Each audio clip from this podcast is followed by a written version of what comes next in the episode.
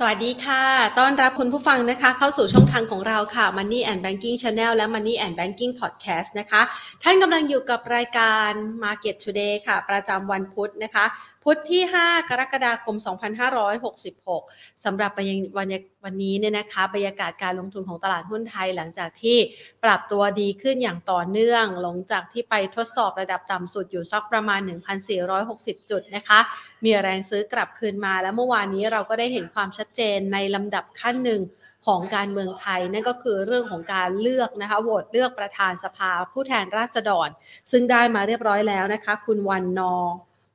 คุณวันมูฮัมหมัดนอมัตถานะคะ ซึ่งวันนี้เนี่ยก็มีการเปิดเผยนะคะ อีกหนึ่งความคืบหน้าทางด้านการเมืองเช่นเดียวกันค่ะ เพราะว่าเตรียมการเอาไว้นะคะ ที่จะมีการโหวตเลือกนายกรัฐมนตรี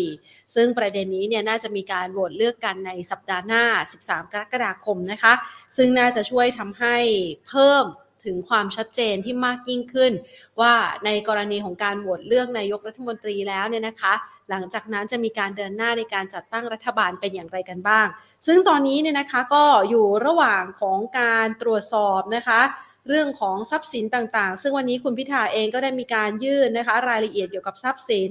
ต่างๆนะคะ เพื่อที่จะให้ปปชได้มีการตรวจสอบกันด้วยนะคะ ในขณะเดียวกันค่ะ ก็มีความคืบหน้าอีกหลากหลายเลยนะคะ ในด้านของความเคลื่อนไหวในต่างประเทศ หลังจากที่เราอาจจะจับตาสถานการณ์เรื่องของนโยบายการเงินต่างๆนะคะ ช่วงนี้เนี่ยตัวเลขเศรษฐกิจของแต่ละประเทศนั้นก็เริ่มมีการรายงานถึงภาวะการชะลอความร้อนแรง เช่นเดียวกันกับบ้านเรานะคะ วันนี้มีการรายงานตัวเลขอัตราเงินเฟ้อ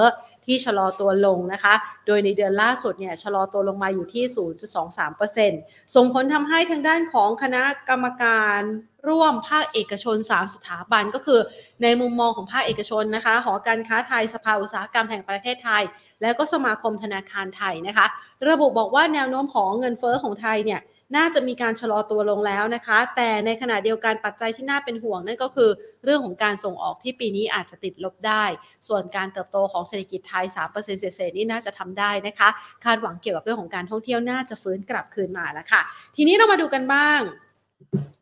บรรยากาศการลงทุนของตลาดหุ้นไทยในช่วงครึ่งเช้าที่ผ่านมานะคะ เรียกว่าเคลื่อนไหวในกรอบแคบ หลังจากที่วิ่งขึ้นมาค่อนข้างจะดีในช่วงระยะเวลา 3-4 วันทำการที่ผ่านมานะคะ นับตั้งแต่วันพฤหัสบดีของปลายสัปดาห์ที่แล้ว แล้วก็มาเริ่มต้นกันเดือนใหม่ เดือนกรกฎาคม ตลาดหุ้นไทยก็ยังสามารถรักษาทรงแนวโน้มของการฟื้นตัว หรือว่ารีบาวกลับมาได้ค่อนข้างจะดีค่ะ ล่าสุดปิดตลาดภาคเที่ยงที่ระดับ 1,513.06 จุด ด้วยมูลค่าการซื้อขาย 17,292 ล้านบาท เป็นการปรับนะคะ หรือว่ามีแรงเทขายทำกำไรออกมาเล็กน้อย ปรับลดลงไป 2.25 จุดนะคะ อันดับที่มีการเคลื่อนไหว 5 อันดับหลักทรัพย์สูงสุดในเช้าวันนี้ค่ะ a d v a n c e ขยับปรับตัวเพิ่มขึ้น 1.87%กสิกรไทยราคาไม่เปลี่ยนแปลง SCB ปรับลดลง 0.46% BBL ธนาคารกรุงเทพปรับลดลง 0.62%และปตทสอพอนะคะขยับเพิ่มขึ้น 0.99%นะคะช่วงนี้ความเคลื่อนไหวด้านราคาน้ำมันในตลาดโลกนี่ก็มีผลอยู่พอสมควรนะคะ มีในช่วงบางจังหวะที่ราคาน้ำมันนั้นลงไปต่ำกว่า 70 ดอลลาร์ต่อบาร์เรลสำหรับ West Texas นะคะ แล้วก็ถ้าเรามามองถึงภาพของการเคลื่อนไหวของราคาน้ำมันในบ้านเราก็มีจังหวะของการปรับลดราคาขายปลีกให้กับผู้ที่ใช้รถใช้ถนนได้ รู้สึกเบาใจกันบ้างนนะคะ ค่าใช้จ่ายต่างๆ ในช่วงเวลานี้อาจจะมีการเร่งตัวมากยิ่งขึ้นแล้วค่ะ ทีนี้เรามาดูต่อนะคะ เรื่องราวของการลงทุนในวันนี้เนี่ยนะคะ หลายๆ คนอาจจะจับตามองปัจจัยเรื่องของการเมืองเป็นพิเศษนะคะ แล้วก็แนวโน้มของการเมืองที่เริ่มจะเห็นความชัดเจนได้มากยิ่งขึ้น ประเด็นนี้เนี่ยก็ส่งผลทำให้ค่าเงินบาทนั้นมีการขยับแข็งค่าขึ้นด้วยนะคะ แต่ว่านักลงทุนต่างชาติเนี่ยอาจจะยังไม่ได้ซื้อสุทธิในตลาดหุ้นไทยมากสักเท่าไหร่นะคะ วันนี้เนี่ยตลาดหุ้น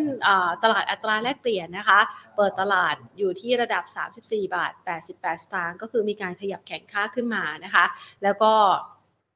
เป็นการประเมินรอดูสถานการณ์เรื่องของความชัดเจนทางด้านการเมือง ดังนั้นเนี่ยประเด็นนี้จึงกลายเป็นประเด็นสำคัญแล้วค่ะสำหรับนักลงทุนไทยนะคะ ที่จับตากันในช่วงนี้ เพราะว่าช่วงที่ผ่านมานะคะ ไม่ว่าจะเป็นทางด้านของนักลงทุนเองก็ดีนะคะ ทั้งในไทยทั้งในต่างชาติเอง จับตาประเด็นสำคัญนี้ พร้อมกันนี้เองนะคะ เราจะเห็นได้ว่าไม่ใช่เพียงแค่ประเด็นที่มีผลต่อการลงทุนในตลาดหุ้นเท่านั้นนะคะ ยังมีผลต่อโครงการสำคัญสำคัญต่าง ๆ ที่ภาคเอกชนนั้นอาจจะต้องรอดูนโยบายของภาครัฐด้วย ดังนั้นนะคะเราจะมามองค่ะโอกาสของการปรับตัวเพิ่มขึ้นของตลาดหุ้นไทยนะคะ มีโอกาสปรับตัวขึ้นแข็งแกร่งมากแค่ไหนนะคะ รอบใหม่รอบนี้เนี่ยเราคาดหวังการปรับตัวเพิ่มขึ้นไปชนที่ระดับแนวต้านสักเท่าไหร่ เดี๋ยวเรามาพูดคุยกันนะคะ ก่อนอื่นขอขอบพระคุณผู้สนับสนุนใจดีของเราค่ะ บริษัท True Corporation จำกัดมหาชน บริษัทเมืองไทยประกันชีวิตจำกัดมหาชน และทางด้านของธนาคารไทยพาณิชย์จำกัดมหาชนค่ะ ไปพูดคุยกันนะคะ กับดรวิน อุดมรัชตะวณิชค่ะ ประธานกรรมการบริหารจากบริษัทหลักทรัพย์ดาโอ ประเทศไทยค่ะ สวัสดีค่ะ ดรวินค่ะสวัสดีครับคุณแทนครับ ค่ะมาวันนี้เนี่ยนะคะบรรยากาศการลงทุนของตลาดหุ้นไทยดูดีขึ้นเป็นลำดับนะคะ หลังจากไปทดสอบระดับต่ำสุดสักประมาณ 1,460 จุด ประเด็นที่นักลงทุนให้ความสำคัญในช่วงนี้ เห็นทีจะละเลยเรื่องของการเมืองไปไม่ได้นะคะ ในมุมมองของดาโอ และดรวินเองประเมินสถานการณ์นี้ยังไงบ้างคะจริง ๆ ต้องถือว่าเรื่องเมื่อวานที่มีการเลือกประธานสภากับรองประธานเนี่ย แล้วก็ท่าทีของการ เรียกว่าเสนอชื่อ แล้วก็การโหวตนะครับ ผลที่ออกมาเนี่ย ถือว่าเป็นผลโหวตค่อนข้างดีนะครับทำให้เรียกว่านักลงทุนใจชื้นไปได้ระดับหนึ่ง คงต้องรู้วันที่ 13 นี่แหละครับ ที่ทางท่านประธานสภาวันนอเนี่ยได้ได้ได้จัดตารางบอกว่าจะมีการโหวตเลือกนายกกันว่าผลการโหวตเลือกนายกออกมาจะเป็นอย่างไรนะครับ ถ้าเรียบร้อยนะครับ ก็คิดว่าอย่างน้อยก็จะเป็นเขาเรียกว่าเป็นผลดีกับตลาดหุ้นไทยนะครับ ไม่ได้พูดถึงตัวบุคคลนะครับพูดถึงว่าถ้าเรียบร้อยมีการจัดตั้งมีการเลือกนายกได้ได้ได้เขาเรียกว่าเรียบร้อย แล้วก็ไม่มีเหตุการณ์ที่เรียกว่าที่ไม่สงบเกิดขึ้นเนี่ยอย่างน้อยตลาดหุ้นไทยน่าจะไปต่อได้ครับค่ะจริงๆแล้วเนี่ยเรามีการแบ่ง scenario ออกมาไหมคะว่าเราจะต้องเฉพาะเจาะจงเป็นตัวบุคคลไหมหรือจริงๆแล้วเนี่ยถ้าหากว่ามีความชัดเจนขึ้นไปอีกขั้น ตลาดหุ้นไทยก็พร้อมจะรับตรงนั้น เพราะว่าส่วนหนึ่งมันมีผลผูกพ่วงต่อนโยบายในอนาคตข้างหน้าด้วยอะค่ะ อันนี้ถูกนะครับเพียงแต่ว่าถ้ามองในช่วงเป็นช็อตๆก่อนคงจะไม่เป็น scenario ว่าใครมาใครใครไม่มาเป็นนายกก่อนนะครับ เพราะว่ามันจะเป็น scenario ย่อยมากทั้งตัวนายก แล้วก็ทั้งตัวในแง่ของรมตรวมทั้งคนที่ยังเป็นทีมดูแลเศรษฐกิจด้วยนะครับ แต่เอาสั้นๆนะครับ อย่างน้อยเนี่ยถ้าเขาเรียกว่าขั้นตอนการเลือกของนายกรัฐมนตรีของเราวันที่ 13 เนี่ยเป็นไปอย่างราบรื่นนะครับ แล้วเขาเรียกว่าเป็นไปตามระบอบและระเบียบ ที่ถูกกำหนดไว้นะครับในแง่ของการโหวตแล้วก็ไม่มีเหตุการณ์ที่เขาเรียกว่าไม่มีเหตุการณ์ที่ไม่สงบเกิดขึ้นนะครับ และทุกคนก็ยอมรับในระบอบระเบียบได้เนี่ยคือถ้าสมมติกระบวนการมันเสร็จสิ้นเฉพาะการเลือกตัวนายกก่อนนะครับซีนาโรนี้จะเป็นบวกกับในแง่ของของตลาดทุนนะครับ แต่ถ้าเกิดเผอิญการเลือกเนี่ยมันมันมีความสับสนและเกิดความวุ่นวายใช้คำพูดนี้นะ ไม่เป็นไปตามระบอบระเบียบมีมีมีมีมีความวุ่นวายเกิดขึ้นภายนอกสภา อันเนี้ยมันก็แสดงให้ถึงความไม่เรียบร้อย ง่าย ๆ ก็คือเลือกไม่ได้นะครับ ถ้าเลือกไม่ได้เนี่ยมันก็จะทำให้ทำให้ไอ้หุ้นที่เราขึ้นมาเนี่ยในช่วงสัปดาห์นี้เนี่ยเสียทรงไปได้เช่นกัน แต่โดยรวมก่อนจะถึงจุดนั้นวันที่ 13เนี่ยวันพุธหน้าเนี่ย เราคงจะเป็นตลาดที่เป็นไซด์เวย์ไปเรื่อยๆก่อน ยกเว้นว่าวันสุกนี้นะครับ ทางด้าน job number ของทางสหรัฐเนี่ยออกมาอ่อนค่าเกินไป แต่เนี่ย global market ก็จะมี positive momentum แล้วตลาดไทยก็อาจจะได้อานิสงส์จาก positive momentum จาก job market ที่อ่อน ขึ้นไปได้เหมือนกันนะครับ แต่โดยรวมเราคิดว่า job market เนี่ยจริง ๆ อาจจะอาจจะออกมายังเขาเรียกว่าทรงๆเผลอๆอาจจะแข็งขึ้นด้วยนะครับ ในแง่ของตัวเลขการจ้างงานของสหรัฐวันศุกร์เนี่ยซึ่งจริงๆเนี่ยที่เรามองก็อาจจะทำให้เป็นปัจจัยกดดันนะครับในแง่ของ global sentiment คาบเกี่ยวไปอาทิตย์ถัดไปครับ ค่ะ เราเห็นภาพหนึ่งนะคะที่มีทั้งปัจจัยภายใน และก็ปัจจัยต่างประเทศที่เข้ามามีผลกระทบเป็นสำคัญนะคะ แต่พอมองในเรื่องของปัจจัยภายในประเทศก่อน เมื่อวานนี้เนี่ยมันมีความคืบหน้าแล้วก็คือเราได้ตัวประธานสภาผู้แทนราษฎรนะคะแต่ถ้าเราไปจับสัญญาณนักลงทุนต่างชาติเขาให้ความสำคัญกับประเด็นการเมืองมากแค่ไหนคะเพราะว่า ยังพอมีการเมืองที่เริ่มชัดเจนเป็นลำดับขั้น แต่เงินเขาก็ยังไม่ได้ใส่เข้ามาในตลาดหุ้นไทย เราสามารถที่จะสะท้อนในเรื่องนี้กับนักลงทุนได้ยังไงบ้างอะคะดรวินคะบอกได้เลยว่าค่อนข้างมีความสำคัญนะครับดูง่ายๆเนี่ยถึงแม้ตลาดหุ้นไทยอาจจะยังไม่ได้กลับมาขนาดนั้นในแง่ของนักลงทุนต่างชาติ แต่ดูทิศทางของค่าเงินบาทเนี่ยเป็นดิเรกชันที่ค่อนข้างดีมาก ตอนที่เรามีความสับสนเรื่องเกี่ยวกับเขาเรียกว่า การโหวตเลือกประธานสภาใครจะได้เป็นนะครับเมื่อสัปดาห์ก่อนเนี่ยจะเห็นว่าค่าเงินบาทอ่อนแบบยวบยาบเลยนะไปทะลุ 35 60 35 70 เลยทีเดียว แต่เพียงแค่เรามีความชัดเจนมากขึ้นนะครับ เกี่ยวกับในแง่ของตัวประธานรัฐสภา ลักษณะของการโหวตประธานรัฐสภา แล้วก็รองประธานเนี่ยพอมันมีความชัดเจนขึ้นบาทกลับขึ้นมาแข็งค่าขึ้นอย่างรวดเร็ว ตลาดตราสารนี้ได้รับได้รับผล ผลประโยชน์ทางบวก จากต่างชาติอย่างอย่างรวดเร็วนะครับ คงหนีไม่พ้นแหละเรื่องนี้ต่างชาติจับตา แต่ถามว่าจะให้เขากลับมาซื้อเป็นเขาเรียกนะ ซื้อเป็นเป็นเป็นเต็มเม็ดเต็มหน่วยเหมือนอย่างช่วยสองปีที่ผ่านมาเนี่ยก่อนที่เขาจะขายไปเป็นแสนล้านในช่วงในช่วงปีนี้เนี่ย ผมคิดว่าทุกคนคงจะรอในแง่ของภาพความชัดเจนของนโยบายเศรษฐกิจ แล้วก็ดิเรกชันของรัฐบาลชุดถัดไปว่า ในแง่ของนโยบายกระตุ้นเอ่ยในแง่ของนโยบายส่งเสริมเอ่ยในแง่ของการปรับโครงสร้างเศรษฐกิจเอ่ยจะเป็นอย่างไร ผู้เล่นจะเป็นอย่างไร แล้วค่อยมาวิเคราะห์ผลเขาเรียกว่าผลลัพธ์นะครับ ที่จะเกิดขึ้นกับเศรษฐกิจเรา ซึ่งโดยรวมถ้าถ้ามันออกมาดูดีผมมั่นใจเหมือนกันนะครับ และทางดาโอเราคิดว่าต่างชาติเนี่ยเขายังมีโอกาสจะกลับมาซื้อหุ้นไทยครับ ค่ะ อันนี้ก็ต้องรอปลดล็อกนะคะ การเลือกตัวต้องรอปลดล็อกไปเรื่อยๆเป็นลำดับเหมือนแบบว่าเราจะต้องค่อยๆ เปิดประตูไปทีละบานทีละบานนะคะถูกครับแล้วพอเปิดไปเจออะไรแล้ว มันก็ต้องมาวิเคราะห์ต่อว่าเจอแบบนี้นะ ไม่ได้เป็นอย่างที่คาดหรือเป็นอย่างที่คาดแล้วจะเป็นยังไงบ้างนะคะ ทีนี้ถ้ามองไปถึงประตูบานแรกวันที่ 13 กรกฎาคมนี้ ถ้าเรียบร้อยดี ตลาดหุ้นไทยเนี่ยจะตอบรับในเชิงบวกเขาเรียกว่าคึกคักไหมคะ แนวโน้มของการปรับตัวเนี่ยจะกลับไปยืนที่เดิมได้ไหม ยืนที่เดิมนี่สักประมาณพันห้าร้อยหกสิบหวังมากไปหรือเปล่าเรามองยังไงคะจริงๆซีเรียโอที่เรามองนะครับว่าถ้าสมมติวันที่สิบสามทุกอย่างเป็นไปตามระเบียบขั้นตอนนะครับ อันนี้เราไม่พูดถึงตัวบุคคลแล้วกันเราคงยังไม่ไปพูดถึงตัวบุคคลนะครับ แต่อย่างน้อยเลือกออกมาแล้วมีแล้วมีคนที่ได้ได้เป็นได้เป็นนายกรัฐมนตรีจริง ๆ ของประเทศไทยคนที่สามสิบจริงเนี่ยภายในวันที่สิบสามหรือว่าอย่างเก่งดีเลยไปวันที่สิบสี่แล้วไม่มีอะไรยืดเยื้อเนี่ย มองว่าตลาดเนี่ยอาจจะขึ้นไป test พันห้าห้าสิบพันห้าหกสิบได้นะครับ โดยหุ้น large cap big cap เกือบทุกตัวที่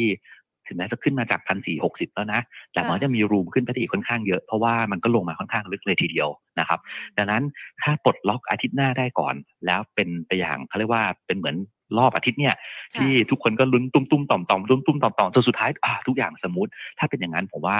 พันห้าห้าสิบพันห้าหกสิบเนี่ยมีโอกาสค่อนข้างสูงที่เรามองไว้นะครับ แต่ถ้าไม่เรียบร้อยล่ะคะ เปิดประตูไปแล้วผิดหวัง จะถอยกลับมาตั้งหลักไกลไหมคะเอางี้ถ้าเปิดประตูแล้วไม่มีหนทางใช้คำนี้แล้วกันคือตัวของท่านนายกไม่ปรากฏนะฮะอาทิตย์หน้าตัวท่านนายกไม่ปรากฏเนี่ยคือไม่ได้ด้วยซ้ำว่าเป็นใครเนี่ย เราก็มองว่าโอกาสที่จะกลับมาเทสพันสี่หกสิบเนี่ยนะครับพันสี่ห้าสิบเนี่ย ซึ่งเป็นแนวรับที่ค่อนข้างสำคัญมากเนี่ยจะมีค่อนข้างสูง เราในฐานะคนไทยเนอะและในฐานะคนที่อยู่ในตลาดทุนด้วย เราก็หวังว่าเราจะไม่เห็น scenario นั้นนะครับเราเราหวังว่าเราอยากเห็น scenario เหมือนเมื่อวานนะครับ ที่ที่สามารถมีทางออกกันทุกคนได้อย่างได้ให้อย่างเขาเรียกนะได้อย่าง win-win situation นะครับค่ะ แหมจริง ๆ แล้วเนี่ยนะคะ ถ้าฟังแล้วเรายืนอยู่ณปัจจุบันนี้ที่สักประมาณ 1,515 โดยประมาณนะคะ ถ้าเราเห็นภาพอย่างนี้เราก็หวังอยากจะให้เดินไปข้างหน้านะคะ ให้เห็นความชัดเจนในแต่ละเรื่องแต่ละราว เพื่อที่จะผลักดันการเติบโตของเศรษฐกิจแล้วก็ตลาดทุนไทยต่อไปนะคะ หวังไว้อย่างนั้น ทีนี้เราไปดูต่อนะคะ ก่อนที่เราจะไปดูว่าแล้วเราจะไปจัดพอร์ตในช่วงเวลาที่มันคาบเกี่ยวเหลือเพียงแค่อาทิตย์เดียวเนี่ยนะคะยังไงบ้างเราต้องไปดูปัจจัยต่างประเทศที่เหลืออยู่ ตรงนี้เนี่ยนะคะมันมีความกังวลเหมือนกันค่ะดร ว่าในกรณีที่ปัจจัยต่างประเทศ นโยบายการเงินเขายังไม่สิ้นสุดนะคะ สภาพคล่องที่มีเนี่ยมันอาจจะกลับมากดดันตลาดหุ้นไทยอีกครั้งหนึ่งอันนี้เนี่ยเราประเมินสถานการณ์เอาไว้ยังไงบ้างอะค่ะ จริง ๆ ต้องบอกว่าผลกระทบจากทางด้านของอัตราดอกเบี้ยนโยบายสหรัฐเนี่ยมันทำให้เงินไหลออกไปตลอดทั้งปีของเราแล้วเป็นแสนกว่าล้านบาทเรียบร้อยแล้วนะครับ จากนี้ไปถ้าด้วย factor นี้อย่างเดียวเนี่ย มันคงไม่ทำให้ออกมากกว่านี้ละจะทำให้ออกมากกว่านี้จะต้องเป็น factor ในประเทศไทยที่ทำให้เขาว่าไม่มั่นใจแล้วเอาเงินออกไปเพิ่มนะครับ ข้อดีคืออย่างน้อยเนี่ย อาทิตย์เดือนนี้นะครับ February เนี่ยตอนปลายเดือนนะวันที่ 27 ของเราเนี่ยเฟดเขาจะมี meeting อีกรอบหนึ่ง ซึ่งตอนนี้ทุกคนเนี่ยและทุกคนในตลาดเนี่ย price in ว่าจะมีการปรับขึ้นอีกหนึ่งรอบนะครับก็อยู่ที่ 25 สตางค์รอบนี้นะครับ ซึ่งตอนนี้ตลาด price in ตรงนี้แล้วเผอิญการที่ตลาด price in ว่าจะมีการปรับขึ้นเนี่ยอย่างที่ผมเรียนไปเฟดเองก็ส่งสัญญาณเสมอว่าจริงอยู่ถึงแม้มันเหมาะสมในการปรับขึ้นเพิ่มอีกครั้งสองครั้ง แต่เขาต้องดูในแง่ของตัวเลขเศรษฐกิจ ซึ่งตัวเลขหลัก ๆ ที่ตอนนี้ทำให้เฟดเขาคาใจเนี่ยก็คือตัวเลขการจ้างงาน จนถึงตอนนี้เลยเนี่ยทำไมการจ้างงานของสหรัฐถึงยังแข็งแกร่ง มันเป็นไดเลม่าหรือเป็นความแปลกประหลาดสำหรับทางด้านของนักธนาคารกลางเองเหมือนกันว่าเออเฮ้ยมันทำไมผลพลอยได้ของไอ้ตัวสติมูลัสเนี่ยถึงดูตอนนี้ขนาดนี้อีกนะครับ ซึ่งอันเนี้ยถ้าเพอเอิญตัวเลขการจ้างงานมันมีการหักหัวลงและอ่อนอย่างมีนัยยะนะอย่างที่ผมเรียนคือวันศุกร์เนี่ยตัวเลขการจ้างงานของเดือนที่แล้วจะออกมาปุ๊บเนี่ยถ้ามันอ่อนลงเนี่ย มันจะทำให้ sentiment ที่ทุกคน price in ขึ้น 25 สตางค์ในช่วงปลายเดือนนี้มันจะปรับหายไปหรือปรับลดลง ซึ่งมันจะกลายเป็นผลบวกต่อตลาดนะครับ แต่ผลบวกต่อตลาดจะเป็นผลบวกช่วงสั้น ซึ่งนี่คือเหตุผลเองว่าสำหรับเราเองเนี่ย ถ้าเผอิญมี factor นี้โผล่เข้ามา อยู่ดีวันศุกร์นี้ตัวเลขการจ้างงานดันอ่อนลงทำให้สัปดาห์หน้าเนี่ย ตลาดทุนเราขึ้นและอาจจะขึ้นเยอะ เพราะเป็นเรียกว่า global momentum ขึ้น อาจจะเป็นตัวที่เป็นเวลาที่ดีในการ take profit ไปก่อน เพื่อรอดูปัจจัยวันที่ 13 14 ของบ้านเราในการเลือกท่านนายกให้เสร็จก่อนนะครับ แต่ถ้าเผอิญตัวเลขอะมันเป็นเป็นตัวเลขที่แข็ง ซึ่งทางดาวโอ เราเนี่ยมองว่าตัวเลขการจ้างงานยังแข็งนะครับ ซึ่งจะเป็นปัจจัยกดดันตลาดต่อ ถ้าตัวเลขมันแข็ง ผมก็ไม่คิดว่าตลาดตลาดจะลงเยอะ มันก็คงจะเรนจ์เปล่าไปเรื่อยๆ เพราะว่าทุกคน price in ตรงนี้ไปแล้วนะครับ มันอาจจะไม่ลงมาจนถึงจุดที่น่าสนใจจนทำให้เรากลับมาซื้อเพิ่มก็ได้นะครับ ซึ่งจุดที่เราแนะนำให้นักลงทุนซื้อเพิ่มเนี่ยก็คือต่ำกว่าพันห้าร้อยจุด ซึ่งจริงๆ ผมคิดว่าถ้าไม่มีแฟกเตอร์เพิ่มเติมอะไรมากกว่านี้เนี่ย โอกาสที่จะหลุดพันห้าร้อยจุดก่อนที่จะถึงจุดเลือกนายกเนี่ยค่อนข้างเป็นไปได้ยากครับ ค่ะมองกลับเข้ามานะคะในบรรยากาศของการลงทุนในบ้านเรานะคะ ซึ่งเชื่อว่ามีหลาย ๆ ท่านเนี่ยค่อนข้างกังวลใจก็คือสถานการณ์ที่เกิดขึ้นในสัปดาห์ที่ในช่วงเดือนที่ผ่านมานะคะ ประเด็นของการผิดนัดชำระหนี้หุ้นกู้ของบริษัทจดทะเบียนไทย ประเด็นของความไม่เชื่อมั่น จากการลงทุนในหุ้นขนาดกลางขนาดเล็ก ตรงนี้เองเนี่ยทางด้านของดาโอให้ความสำคัญกับประเด็นนี้กับความเชื่อมั่นนักลงทุนไว้ยังไงบ้างอะค่ะ จริง ๆ เราให้ความสำคัญนะครับ แต่เผอิญไอ้ผลกระทบจากในแง่ของความเชื่อมั่นในตลาดหุ้นไทยเนี่ย ต้องเรียนว่ามันโดนมาหลายระลอกมากไล่ตั้งแต่อินซิเดนต์ของเคสของมอตั้งแต่ปลายปีที่ผ่านมาอ่าอินซิเดนต์เหล่าๆนี้สิ่งที่เกิดขึ้นคือทำให้วอลุ่มเนี่ยของนักลงทุนในประเทศ จะเรียกเป็นนักลงทุนรายใหญ่ก็ได้ จะเรียกเป็นนักลงทุนขา VI ก็ได้หรือกลุ่มไหนก็ได้เนี่ยมันหายไปอย่างเห็นได้ชัด ซึ่งจะเห็นเลยว่าวอลุ่มเนี่ยจากปลายปีจนถึงตอนนี้วอลุ่มมันหายไปเยอะนะครับดังนั้นมันกระทบไปแล้วกรณีที่เกิดขึ้นอินซิเดนต์ล่าสุดเคสใหญ่อย่างของตัวเอสเนี่ยนะครับหรืออย่างของการผิดชำระหนี้หุ้นกู้ตัวเองอย่างเงี้ยนะครับ มันก็เป็นเขาเรียกว่ามันเป็นปัจจัยที่ที่กระทบต่อเนื่อง และย้ำต่อเนื่องว่าปัจจัยเหล่านี้ จะทำให้นักลงทุนส่วนบุคคลรายใหญ่ นักบุคคลประเภทที่ว่า VI หรือว่ากลุ่มก้อนที่เคยเคยพร้อมจะกระโจนเข้ามาลงทุนเนี่ยในภาวะที่ตลาดอาจจะมีโอกาส แต่ยังไม่แน่นอนชัดเจนอย่างอาทิตย์หน้าเราจะมีการเลือกนายกเนี่ย ถ้าเป็นภาวะปกติอาจจะมีคนเข้ามากระโจนทำให้ฟอยุ่มากกว่านี้ทำให้ตลาดดูมีความสดใสมากกว่านี้ แต่ตอนนี้มันหายไปแล้วดังถ้าถามผมเนี่ยมันไม่ได้กระทบอะไรเพิ่มเติมมากกว่านี้ แต่มันแค่จะตอกย้ำนักลงทุนว่า เขายังไม่กล้าเข้ามา จนกระทั่งเห็นแฟกเตอร์เนี่ยที่ชัดเจนมากขึ้น อย่างนี้คือผลเลยว่าทำไมทางดาวโอของเราเองถึงมองว่าตลาดเนี่ยจะเป็นไซด์เวย์โลวอลลุ่มไปอยู่สักพักหนึ่ง ถ้าปัจจัยในประเทศเป็นแบบนี้ ปัจจัยต่างประเทศเป็นแบบนี้ จนกระทั่งของเราเนี่ยปัจจัยในประเทศคืออันล็อกเรื่องเกี่ยวกับการเลือกนายกรัฐมนตรีก่อนครับค่ะความเสี่ยงเรื่องของการผิดนัดชำระหนี้ของบริษัทขนาดกลางขนาดเล็กที่เกิดขึ้นมันจะ บานปลายไหมคะ มันอาจจะเกิดกรณีของบริษัทอื่น ๆ เพิ่มเติม อันนี้เรามองไว้ด้วยไหมคะ จริง ๆ ต้องบอกอย่างนี้นะครับว่าทุกไซเคิลของการปรับขึ้นอัตราดอกเบี้ยเนี่ยนะครับมันจะต้องมีเขาเรียกว่ามันจะต้องมีผู้ที่ไม่ไหว แล้วก็จะผิดชำระหนี้ อย่างสหรัฐเองเนี่ยตัวเลขการผิดชำระหนี้ก็สูงขึ้น ทั่วโลกก็จะสูงขึ้นหมด บ้านเราจริง ๆ แล้วเนี่ยบริษัทจดทะเบียนต้องใช้คำพูดนี้นะครับ บริษัทจดทะเบียนเนี่ยถือว่ามีพฤติกรรมที่ค่อนข้างดี จำนวนของบริษัทจดทะเบียนบนตลาดหลักทรัพย์แห่งประเทศไทยเนี่ย ที่จะผิดชำระหนี้ในการชำระหนี้หุ้นกู้เนี่ย ถือว่าเป็นสัดส่วนที่น้อยมาก แล้วจริง ๆ ปริมาณเนี่ยไม่เยอะมากเมื่อเทียบกับจำนวนขนาดของบริษัทจดทะเบียนทั้งหมดที่มีการออกหุ้นกู้ออกมานะครับ ดังนั้นถ้าถามเนี่ยในแง่ของ DAOL ของเรา เรามองว่าจริงๆทุกคนนะครับรวมทั้ง investor ด้วยก็ price in อยู่แล้ว นี่คือเหตุผลว่าทำไมตลาดหุ้นกู้เองเนี่ยในช่วงที่ผ่านมาในช่วงดอกเบี้ยขาขึ้น ในแง่ของการ placement ของหุ้นกู้ของตัวเล็กเนี่ยกับตัวกลางเนี่ยมันก็ลดลงไปตามเขาเรียกว่า fear factors หรือว่าความกังวลที่เขากังวลอยู่แล้ว แต่ buy fact นะ buy fact จริงๆหรือถือว่าตลาดจดตลาดเราเนี่ย บริษัทที่จดทะเบียนบนตลาดหลักทรัพย์เราถือว่าผิดชำระหนี้น้อยมากๆ เมื่อเทียบเทียบกับบริษัทจดทะเบียนในตลาดต่างประเทศ อย่างนัสแดกนี่โอ้โห ผิดชำระหนี้กันกระจายเลยนะ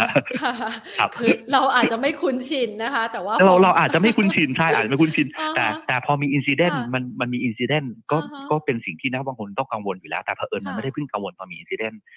เราเองก็ educate investor มาอยู่แล้วว่าในช่วง cycle ขาขึ้น คนที่ balance sheet มีการกู้เยอะๆ เมื่อเทียบกับ asset เมื่อเทียบกับ liquidity ต้องระวัง ซึ่งไอ้ตัวเนี้ยมันก็สะท้อนด้วยการที่การออกหุ้นกู้ของบริษัทเราเนี่ยขนาดกลางขนาดเล็กมันก็น้อยลงไปสักพักหนึ่งนะครับ ค่ะนะคะก็มีการประเมินความเสี่ยงในช่วงที่ผ่านมาแหละยกเว้น ดอกเบี้ยมันล่อตาล่อใจจริงๆนะ ในกรณีที่เกิดขึ้นในช่วงที่ผ่านมา ประมาณนั้นครับผมประมาณนั้นครับ อ่างั้นเรามาดูต่อค่ะ ดรคะ พอกระจายมาถึงตรงนี้ มันยังมีความเสี่ยงอะไรอีกไหมคะ ที่จะรอตลาดหุ้นไทยอยู่ นอกเหนือจากประเด็นสำคัญสำคัญที่เราคุยกันไปแล้วเนี่ยค่ะ จริงๆ เนี่ยต้องบอกว่าไอ้ตัวตัวอัตราดอกเบี้ยนะครับ ถ้ามองระยะยาวขึ้นนะ ถ้ามองมองข้ามไอ้ตัว politics ของบ้านเราเนี่ย จริง ๆ สิ่งที่ดาวโอเรายังคอนเซิร์นคือไซเคิลของดอกเบี้ยเนี่ยอาจจะอาจจะยาวกว่าที่หลาย ๆ คนคิดนะครับ ตอนนี้หลาย ๆ คนมองว่าปีหน้าเดี๋ยวทางเฟดคงจะต้องเริ่มคัดดอกเบี้ยนะครับ แต่ทางดาวโอเราเนี่ยมองว่าจริง ๆ แล้วปัจจัยพื้นฐานโดยเฉพาะการจ้างงานของสหรัฐเนี่ย มันเป็นปัจจัยหลักที่ที่มันยังไม่มันยังไม่สุดอะมันยังไม่ recess เลยด้วยซ้ำดังนั้นพอถ้าเป็นอย่างนี้การที่เฟดเขาจะลดดอกเบี้ย มันต้องมีเหตุผลที่ดีเพียงพอในการที่บอกว่าจะลดเพื่ออะไรนะครับ เศรษฐกิจมันจะชะลออยู่แล้ว แต่ตราบใดที่มันชะลอ แต่การจ้างงานยังพอไปได้ consumption ยังพอไปได้ แล้ว inflation ก็ยังเป็นปัจจัยสำคัญที่มันยังไม่ได้ลงจนถึงจุดที่เขาพึงพอใจเนี่ย มันอาจจะทำให้การการคงดอกเบี้ยมันยาวกว่าที่คิด ซึ่งตรงนี้เองถ้ามองข้าม politics เราไปเนี่ย อาจจะเป็นปัจจัยที่ต้องดูดีๆ ซึ่งทางดาโอเรานะครับ เรามองว่าถ้าสมมติเราโชคดีอาทิตย์หน้า เรามีการเลือกนายกรัฐมนตรีท่านนายกรัฐมนตรีท่านที่สามสิบเนี่ย มีการจัดตั้งคอรมอที่หน้าตาดูดีมาก โดยเฉพาะทีมคุมเศรษฐกิจมีนโยบายที่ดูดีมากแล้วมันสามารถทำให้ตลาดเนี่ยซึ่งไปเทสระดับประมาณพันหกร้อยี่สิบพันหกร้อยหกสิบนั่นก็คือก่อนที่เราจะมีการลงก่อน politics เนี่ยจริง ๆ ทาง DAOL เราแนะนำว่าถึงจุดนั้นควรจะต้องทำกำไร แล้วก็เขาเรียกว่า conservative กับ portfolio รอบใหม่ไป ไม่ได้ซื้อตามที่พันหกไม่ได้ซื้อตามที่พันหกร้อยี่สิบพันหกร้อยหกสิบนะครับนี่คือสิ่งที่สิ่งที่เราแนะนำแต่แต่เหตุผลหลักๆ ที่เราแนะนำอย่างนี้เพราะว่าเรามองว่าถ้า politics มันก้าเขาเรียกว่าข้ามพ้นไปละกัน cycle ของดอกเบี้ยจะเป็น cycle ที่กดดันเราอยู่ต่อไป และประเทศจีนนะครับ ยังไงก็ตามประเทศจีนก็ก็ ทางเรามองว่ามันจะไม่ได้ฟื้นตัวอย่างที่หลาย ๆ คนคิดว่าแบบเร็วมาก อย่างเมื่อเช้า PMI Service ของประเทศจีนเนี่ยภาคบริการเนี่ยออกมาค่อนข้างน่าผิดหวังเลยทีเดียว วันนี้ตลาดหุ้นในเอเชียก็เลยแดงกันเถือกเลยนะครับ ดังนั้นปัจจัยดอกเบี้ยจากเฟดปัจจัยจากจีนเนี่ยก็ยังจะเป็นปัจจัยกดดันในระยะกลาง ผมใช้คำว่า 6 เดือนถึง 9 เดือนเลยนะครับจากนี้ถ้าเรามองข้าม politics ไปครับค่ะ ตอนแรกฟังนี่เกือบพึกเหิมแล้วนะคะ มองว่าโอ้โหนะ เดี๋ยวอันล็อกเรื่องของการเมืองไทยนะ ตลาดหุ้นจะได้ไปไกลๆกับเขาสักทีอ๋อไม่นะคะ เป็นจุดปล่อยของที่เคยติดไว้นะคะคุณผู้ชม ย้ำเลยนะคะถูกครับครับค่ะจะได้ไม่อึดอัดใจน่าน่าน่าน่าน่าฟังน่าฟังดูเสียดายนะครับแต่คำพูดที่คุณแทนพูดถูกครับ จริง ๆ ถ้าทุกอย่างมันดีในประเทศเนี่ยจริง ๆ อาจจะเป็นจุดปล่อยของในช่วงดอยเดิม ใช้คำพูดเนี่ยครับที่ที่ที่ที่ใครอยู่ในดอยที่ค่อนข้างสูงตรงนั้นนะครับ ค่ะ อย่าไปลันดอยใหม่นะอ่านะจุจังหวะอย่าอย่าอย่าเห็นว่าฮึกเหิมปุ๊บชั้นตามตอนนี้จะกลายเป็นดับเบิลดอยครับอ่าฮะนะคะ ต้องระมัดระวังกันซะหน่อย นอกเหนือจากนี้มันไม่มีปัจจัยบวกอะไรเลยเหรอคะ ที่พอจะแบบอื ช่วยเพิ่มเติมอีกสักนิดนึงเป็นน้ำจิ้มให้พอจะผลักดันตัวหุ้นไปได้จริงๆผมผมให้ปัจจัยลบอันที่สามฮะโอ้ยังมีปัจจัยลบอีกค่ะใช่คือถ้าถ้าพูดถึงดอกเบี้ยพูดถึงจีแล้วเนี่ย สิ่งที่ตอนนี้ตอนนี้ตลาดนะครับ โดยเฉพาะตลาดหุ้นโลกทั่วไปโดยโดยทั่วไปแล้วกันนะที่ยัง mispricing คือ mispricing ทางด้านของ e a r n i n g นี่คือสิ่งที่ดาโอเรามองนะครับ คือจริง ๆ รอบเนี้ยเป็นรอบที่ ธนาคารกลางขึ้นดอกเบี้ย ปกติธนาคารกลางขึ้นดอกเบี้ยเนี่ยสิ่งที่ analyst เขาจะต้องประเมินคือจะกระทบกับ e a r n i n g ยังไง คือจริง ๆ e a r n i n g เนี่ยกระทบนะ แต่กระทบถือว่าน้อยนะครับ จริง ๆ ผลพวงของไอ้ตัวค่าเงินสติมูลัสเนี่ยตั้งแต่ปี 2020 จนถึงปัจจุบันเนี่ยมันยังค้างอยู่ ดังนั้นตอนนี้ทุกคนก็เลยพาโซแล้วมีโอกาสมากว่าปีหน้าเนี่ยถ้าเฟดค้างดอกเบี้ยนานขึ้น แล้วในแง่ของไอ้ตัว ความซึมของเศรษฐกิจมันไม่ได้ถดถอยนะมันจะกลายเป็นความซึมเนี่ย ความซึมของเศรษฐกิจจะทำให้ e a r n i n g มันมันมีโอกาสต้องถูกปรับลดลง ซึ่งอันเนี้ยมันอาจจะเป็นปัจจัยลบอันที่สามซึ่งจริง ๆ เราก็จับตาดูอย่างใกล้ชิดนะครับ แม้กระทั่งบ้านเราเองเนี่ยบ้านเราถ้าไม่นับเซกเตอร์หลักอย่าง energy เซกเตอร์หลักอย่างพวกเคมีคอลเนี่ยที่เผอิญ price ของ commodities มันถูกปรับลดลงแล้วสะท้อนอยู่ใน earning เนี่ย sector อื่นๆ จริงๆ ยังพอค้างได้อยู่นะครับดังนั้นก็ต้องก็ต้องดูดีๆเหมือนกัน ค่ะอ้าวต้องระมัดระวังนะคะ แล้วก็อาจจะครับต้องระมัดระวังโชว์อาจจะต้องเลือกหุ้นเป็นตัวตัวๆแล้วก็เล่นเป็นทีมทีมๆนะครับค่ะแล้วก็แล้วก็ใช้คำว่าไงใช้คำว่าอะไรนะพอถึงจุดที่มันเป็นกำไรอาจจะต้องอ่าทำใจเปลี่ยนตัวอ่าอย่าอย่าอย่ารัก อย่ารักจนเกินไปแล้วก็ค่ะถือมันตลอดไปเลยอย่างเงี้ยผมอ่าคิดว่ามันไม่ใช่คอนเซ็ปต์ในช่วงในช่วงเขาเรียกว่า ในช่วงที่มีความผันผวนสูง และในช่วงที่ดอกเบี้ยอยู่ในช่วงขาขึ้นครับค่ะ ช่วงนี้ได้กำไรเล็ก ๆ น้อยๆเนี่ยนะคะ ก็ให้นึกถึงภาพตอนที่ติดลบเยอะๆนะ ได้จังหวะถูกปล่อยครับของได้จังหวะก็ต้องรีบได้จังหวะปล่อยได้มีจังหวะที่ดีควรปล่อยครับได้จังหวะที่ดีควรปล่อยนะคะฮะยังไงก็แล้วแต่ไม่ตกรถแน่นอนแบบนี้ใช่ไหมคะดรครับผมถูกครับถูกครับค่ะงั้อนย่างเขาเรียกว่าเขาเรียกอะไรนะอย่างน้อยได้เงินฮะอย่างน้อยได้เงินอ่าอย่างน้อยก็จะมีเงินไว้ในพอร์ตและมีเงินสดที่ชื่นใจใช่นะคะ ไอ้ตัวครับผลถูกประครับกอบการเนี่ยนะคะ ถ้าสะท้อนเข้ามาในประเทศไทย มันจะเกิดขึ้นผลประกอบการที่ย่ำแย่เนี่ยมันจะเกิดขึ้นในไตรมาสที่สองที่กำลังจะเปิดเผยนี้เลยหรือเปล่าคะไม่ใช้คำว่าย่ำแย่นะครับใช้คำว่า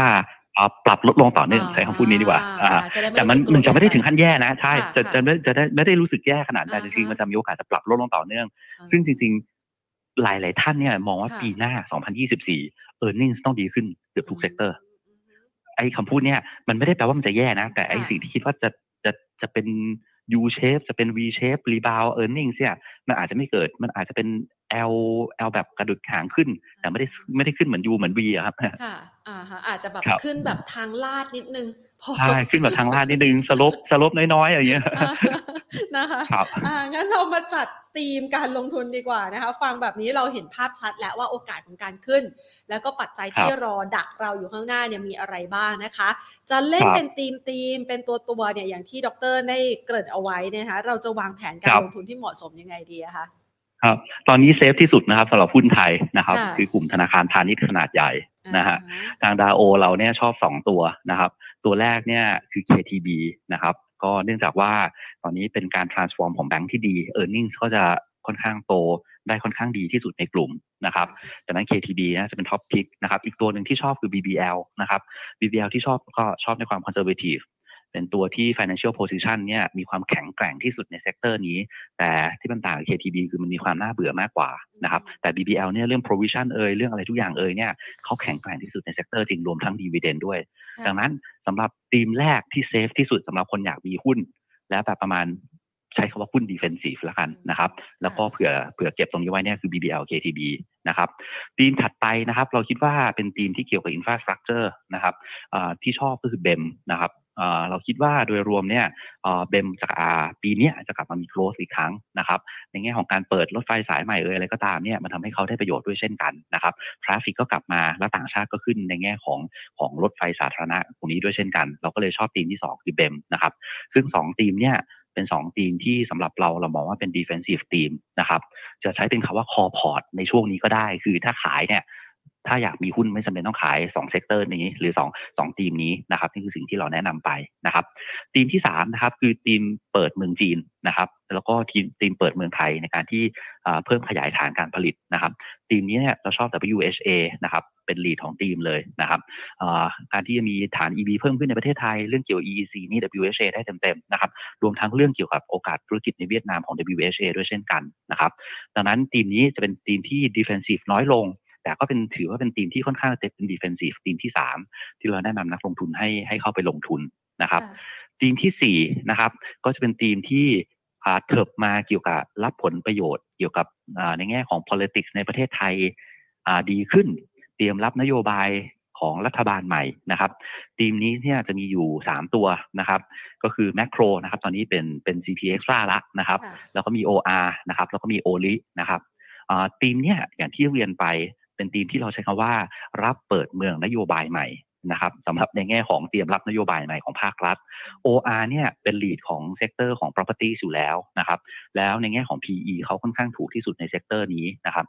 เราคิดว่ายังไงเนี่ย ถ้ามีนโยบายการคลังนะครับ ของของรัฐบาลใหม่มากระตุ้นยังไงภาคอสังหาหนึ่งเป็นภาคหลักที่ยังไงก็น่าได้ประโยชน์นะครับภาค consumption อย่างแมคโครเนี่ยก็คงคิดว่าจะได้ประโยชน์ด้วยเช่นกันนะครับ รวมทั้งในแง่ของ OR นะครับ ซึ่งจริง ๆ ราคาลงมาค่อนข้างเยอะนะครับ แล้วเราคิดว่าก็เป็นธีมที่ เผื่อรับ consumption สำหรับอ่านโยบายกระตุ้นของรัฐบาลใหม่นะครับนี่คือธีมที่สี่นะครับค่ะส่วนธีมสุดท้ายนะครับค่ะจริงๆ ไม่ใช่ข้อธีมดีกว่า อันอ่าฮะสุดท้ายคืออันที่เป็นหุ้นเล็ก ๆ เล่นเฉพาะตัวค่ะนะครับ เราก็เราก็แนะนำนะครับว่าเออแต่ละเดือนเนี่ยควรมีหุ้นเล็ก ๆ เล่นเฉพาะตัวบ้าง เพราะบางตัวเนี่ยมันจะมี story เฉพาะเจาะจงที่ที่เกิดขึ้นมานะครับในช่วง quarter นั้น หรือว่าในช่วง earning ที่มันจะใกล้ๆออกมาในช่วงนั้นนะครับ อย่างเดือนเนี้ยนะครับเราชอบ 2 ตัวนะครับคือมีนากับ plus นะครับ MENA เองนี่ก็มีข่าวเรื่องการขยาย fleet นะครับซึ่งจะทำให้ e a r n i n g เขาเนี่ยกับเซลล์เขาเนี่ยโตค่อนข้างเยอะนะครับซึ่งก็เป็นสตอรี่เดียวกับ plus นะครับที่ทำพวกน้ำทั้งหลายนะครับส่งออกไปอเมริกาดีมาก แล้วการที่บาทอ่อนเนี่ยเป็นประโยชน์มากๆเลยนะครับซึ่งทำให้ e a r n i n g เสียงมีโอกาสถูก revise ขึ้นอย่างเนี้ยเราเรียกว่าทีมสเปซิฟิกนะครับแต่ก็ต้องดูราคาเป้าหมายให้ดีๆนะครับ อย่างอ analyst ของเรานะครับ ให้ราคามีนาเนี่ยนะครับ target price นะครับ ที่เขาแนะนำให้ take profit ก็อยู่ที่ประมาณ 2 บาทกลางๆนะครับ อย่าง plus เนี่ย target ให้ take profit ก็อยู่ใกล้ๆเกือบเกือบ10 บาทนะครับ อย่างพวกเนี้ยอาจจะต้องดูนิดนึงว่าราคาเข้ากับ target ที่ให้เนี่ยมันเป็นยังไงบ้างนะครับ ซึ่ง ซึ่งเราก็แนะนำอยู่ดีว่าการมีหุ้นนะครับ ถ้าวิเคราะห์ถูกนะครับไปฟังนักวิเคราะห์ไปทำการบ้านกับพวกเขาเนี่ยแล้วก็เอาข้อมูลมาวิเคราะห์เพิ่มเนี่ยก็จะเป็นโอกาสเช่นกันครับ ดังนั้นคนที่ไม่มีเวลาเก็บธีมแบงค์สองตัว BBL KTB คนที่ไม่มีเวลาแล้วเพอเอิญอยากมีหุ้นมากกว่าสองตัวอาจเก็บธีมไอ infrastructure BEM เพิ่ม ไม่มีเวลาอยากเก็บหุ้นมากขึ้น ก็อาจจะเก็บทีมของ EEC ทีมของประเทศจีนย้ายฐานผลิตมาเมืองเรามาบ้านเราก็คือ WHA นะครับแล้ว ถ้ามองว่า politics เริ่มนิ่ง แล้วท่านนายกมาเรามาต่อทั้งหลายมา นโยบายดูโอเค ซื้อธีมเปิดเมือง ซื้อธีม consumption นะฮะ OR o ลิแมคโครนะครับ ผมพูดผิดขอขอเป็น CP Axtra แล้วกัน เดี๋ยวเดี๋ยวจะกลายเป็นชื่อเดิมไปเรื่อยๆนะฮะแล้วก็ที่เหลือก็เล่นหุ้นเฉพาะเจาะจงไปครับอ่านะคะก็ไล่ลำดับตามที่เมื่อสักครู่นี้ดร แนะนำมาได้เลยนะคะ ทีนี้ขอสอบถามนะคะ มุมมองคำถามจากคุณผู้ชมทางบ้านบ้าง คุณผู้ชมบอกว่า ในกรณีของเดลต้าเนี่ยถ้าหลุดเซ็ตห้าสิบในมุมมองของดรเองจะมีผลต่อตลาดน้อยแค่ไหนคะเพราะว่าเขาเคยเป็นตัวพยุงตลาดมาตลอด ต่อให้เขาหลุดจากเซตห้าสิบนะครับเขาก็ยังอยู่ในเซตผมขอใช้คำพูดนี้ก่อนนะต่อให้หลุดจากเซตห้าสิบก็ยังอยู่ในเซตนะฮะเม็ดเงินที่หลุดจากเซตห้าสิบเนี่ยก็มีค่อนข้างเยอะ ผมใช้คำพูดนี้นะผมไม่อยากระบุว่าเป็นตัวเลขขนาดไหนนะเดี๋ยวฟังแล้วมันจะดูแปลกประหลาดและตกใจนะฮะแต่ผมเชื่อว่าโดยรวมนะครับตราบใดที่บริษัทมันยังพอมี fundamental นะครับเผอิญเผอิญมันเป็น cycle เขาพอดีเป๊ะ ไอ cycle อิเล็กทรอนิกส์แล้วก็เผอิญของที่เขาขายมันมันกลายเป็น cycle เฉพาะสอดส่งของเขาพอดีเป๊ะเลยเนี่ยผมว่าตราบใดที่มันยังอยู่ใน cycle ผมคิดว่ามันก็ยังมี demand อยู่นะครับในแง่ของหุ้นตัวนี้นะฮะมันก็จะกระทบกับเซ็ตห้าสิบ ไม่ไม่ไม่ถ้ามันออกจากเซ็ตห้าสิบนะมันก็จะไม่กระทบกับเซ็ตห้าสิบนะแต่มันก็มันก็มันก็มันก็จะมีผลกับทางด้านของเซ็ตอยู่ดีนะครับอาจจะหวือหวาบ้างนะคะหวือหวาในทางลซึ่งซึ่งเราจะเห็น index บางทีเอ๊ะทำไม index ตัวอยาก index index เอ่อ asset โดยรวมมันเคลื่อนไหวไม่เหมือนกันเผอิญตอนนี้มันเหมือนกันพอดีนะคะมันอาจจะมีวูบวาบอ่อนไหวบ้างบางครั้งบางคราวนะคะขอดูที่ราคาน้ำมันบ้างค่ะ ราคาน้ำมันเนี่ย ช่วงนี้ผันผวนเหมือนกันนะคะ แต่ว่าผันผวนอยู่ในกรอบแคบๆ แล้วก็ไม่ได้หวือหวาเหมือนปีที่ผ่านมา คุณผู้ชมเลยบอกว่าปตทสพเนี่ยยังน่ารับไหม จริงๆอะนักวิเคราะห์กับนักกลยุทธ์ของเราเลยนะครับ ซึ่งเป็นคนละทีมกันเนี่ยเรามองว่าราคาน้ำมันเนี่ย มันจะมีเรื่องของจีนนะกดดันค่อนข้างเยอะ นะครับจะมีเรื่องของจีนอย่างเดียวเลยที่กดดันราคาน้ำมัน อย่างเมื่อคืนก็มีเรื่องซาอุกับเรื่องรัสเซียจะคัดไอ้ตัวกำลังการผลิตเพิ่มเติมนะครับ แต่จะเห็นเลยว่าพอมีเรื่องจีนปุ๊บเนี่ยยังไงมันก็ไม่ไปนะครับดังนั้นถ้ามองในช่วงสั้นเนี่ยที่เมื่อกี้ได้เรียนในช่วงต้นรายการเนี่ย เรายังมองว่าจีนเนี่ยหนักอยู่ มันไม่ได้ฟื้นตัวอย่างที่หลายคนคิดนะครับ ดังนั้นราคาน้ำมันในช่วงสั้นโอกาสที่มันจะมันจะเทคออฟไปจริง ๆ ซึ่งส่งผลต่อสอพอตรงๆ จริง ๆ เนี่ย เราคิดว่าค่อนข้างยากนะครับในช่วงที่สอพอจริง ๆ ตอนนั้นเราเคยแนะนำว่าถ้าต่ำกว่า 140 เนี่ยเก็บไปเถอะนะครับ แต่ตอนนี้มัน 150 กลางๆแล้วนะครับ อาจจะต้องดูดีๆนิดหนึ่งเหมือนกันนะครับ นี่คือสิ่งที่นักวิเคราะห์กับกับทางด้านของของของนักกลยุทธ์เราก็แนะนำซึ่งจะเห็นเลยว่าไม่มีแม้กระทั่งปตทหรือสอพออยู่ในคำพูดเมื่อกี้ของหุ้นตัวที่ผมแนะนำนะใช่ค่ะนะคะช่วงนี้อาจจะดูไม่ค่อยน่าสนใจสักเท่าไหร่นะคะไม่ไม่อยากใช้คำพูดนั้น เดี๋ยวแพนพูดแทน ครับครับค่ะอังั้นไปดูตัวอันนี้หน่อยนะคะ เป็นหุ้น Max Max MAX Max นะคะครับไอตัวนี้คอมเมนต์ไม่ได้ครับ เพราะเผอิญเผอิญทางทางเราไม่ได้ cover นะครับ เราไม่มีนักวิเคราะห์ cover ตัวนี้เลยขออนุญาตขออภัยจริงๆใช่ครับ อ่า แล้วก็คำถามขอสอบถามนะคะอันนี้คำถามสุดท้ายคุณผู้ชมบอกว่า ในวันที่ตลาดน้อยๆวอลลุ่มน้อยๆคือจริงๆเนี่ยต้องบอกว่าวอลลุ่มของตลาดหุ้นไทยมันแห้งเหือดมานานพอสมควรเหมือนกันนะคะคุณผู้ชมบอกว่ามันสะท้อนอะไรได้บ้างคะอยากจะให้ดรช่วยอธิบายให้ฟังหน่อย สรุปสั้น ๆ เลยครับหนึ่งความไม่เชื่อมั่นของนักลงทุนส่วนบุคคลต่อตลาดไทยสองในแง่ของการที่นักลงทุนต่างชาติเนี่ย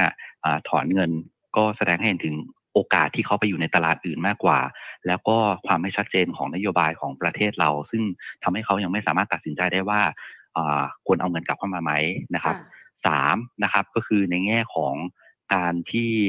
การที่ในแง่ของเรียกว่าตลาดเราเนี่ยมันเป็นตลาดที่ที่ weight หนักอยู่ใน sector บาง sector นะครับ อย่าง banking อย่าง Energy นะครับ ซึ่งบางทีอย่างถ้า Energy หายหายทั้งช่วงเนี่ย มันก็ทำให้ volume มันมันไม่สามารถเกิดได้จริง ๆ นะครับ อย่างอย่างตอนนี้ราคาน้ำมันเป็นแบบนี้